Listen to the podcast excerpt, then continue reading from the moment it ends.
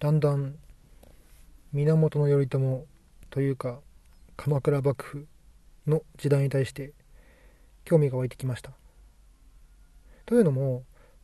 最近ポッドキャストの古典ラジオの鎌倉幕府会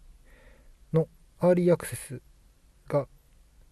解禁されてそれでずっと投資で今聞き進んでいます全然鎌倉幕府には興味がなくてむしろ平家物語を昔読んだことがあって平家の方が面白いのかなぐらいに思って歴史好きでもなかったのでそのまま特にあまり知識を深めずに生きてきました。でもなんか大河ドラマでも今話題になっていて話題になってる思いな思いはありつつもあまり興味が持てなかったけれども今結構半分以上古典ラジオの鎌倉幕府会を聞いてすごい興味が湧いてきました。まあなんかうん知識的にもとてもなんかまとまった知識で分かりやすく入ってくるっていうのもあるんですけども細かい話をすると他の偉人への共通性が見られるとより興味が湧く気がするなっていうことに気づきました。例えば源頼朝子供の頃に戦に出てで敗戦してで親父が殺されて、まあ、斬首されてただ自分も斬首かと思ったら平清盛の裁定で生かされた。ただまあ島ではないけども遠方に流されて伊豆に流されて、まあ、伊豆にうーん。まあ流されたっていうのかな。流されてずっとその少年時代から大人時代まで過ごしていました。その中で、まあ、挙兵をしたわけですけども挙兵をした時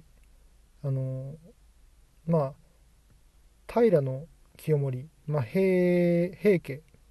が天皇を掌握していてでそれに対して本来天皇になるはずだった王子が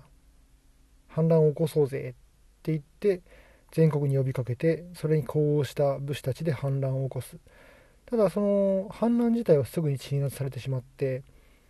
最初のその反乱を起こそうぜでは挙兵しなかった頼朝ですけれどもその後にまあいろんな流れがあって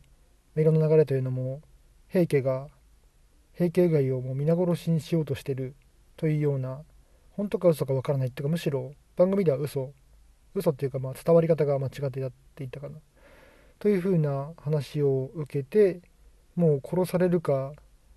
一か八か挙兵して戦うかしかないっていう状況に追い込まれていって挙兵をして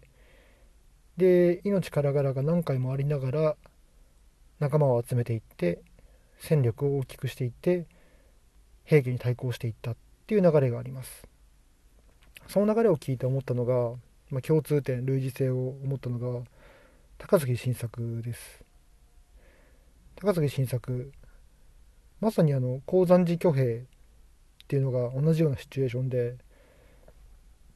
藩の体制が俗林派って言ったかな。まあ高杉の考えている政治姿勢とは違う政治姿勢で、まあ、敵方の政治姿勢の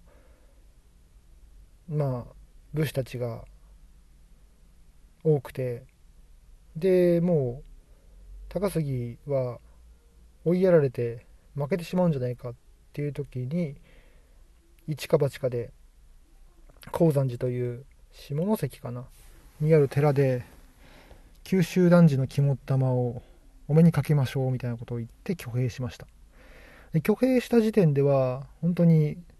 ごく少ないもう数機だか数十機だかそのぐらいの人数で挙兵をしてでまず手始めにしたのが下関のなんか倉庫かなんかをなんか資金の獲得のために襲ったんですよね。でそれが成功して資金を得て船も得たんだったかな。でそこからごく少ない数勢だったものが軍勢だったものがどんどん増えていって最終的に政権転覆させで政権を取ることができて藩をまとめることができるっていう時がことがありました。でそれもなんか本当にもう死ぬかやるかだっていう感じの状態で十中八九失敗するような状況だったけども高杉の呼びかけに対して伊藤博文がこうして味方を得たりなどちょっとしたギリギリのところでついてきた人のなんだろうな積み重ねがあってなんとか成功した。という話でまさになんか頼朝の挙兵と類似性があるなと思いました。歴史ってすごい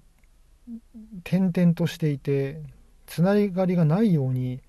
学校で習いがちというか習ってきましたけれどもこういうふうに一連のストーリーとして学んだりとか全然違う歴史でありながらも同じような構造だよなっていうのが分かったりするととても興味が湧いてきてより知りたいなと思います。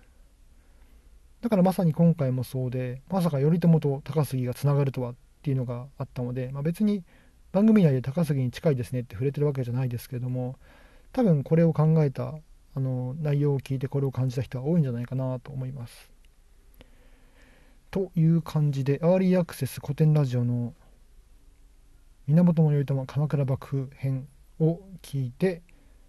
いろいろ歴史つながって面白いなという話をしました。それではまた。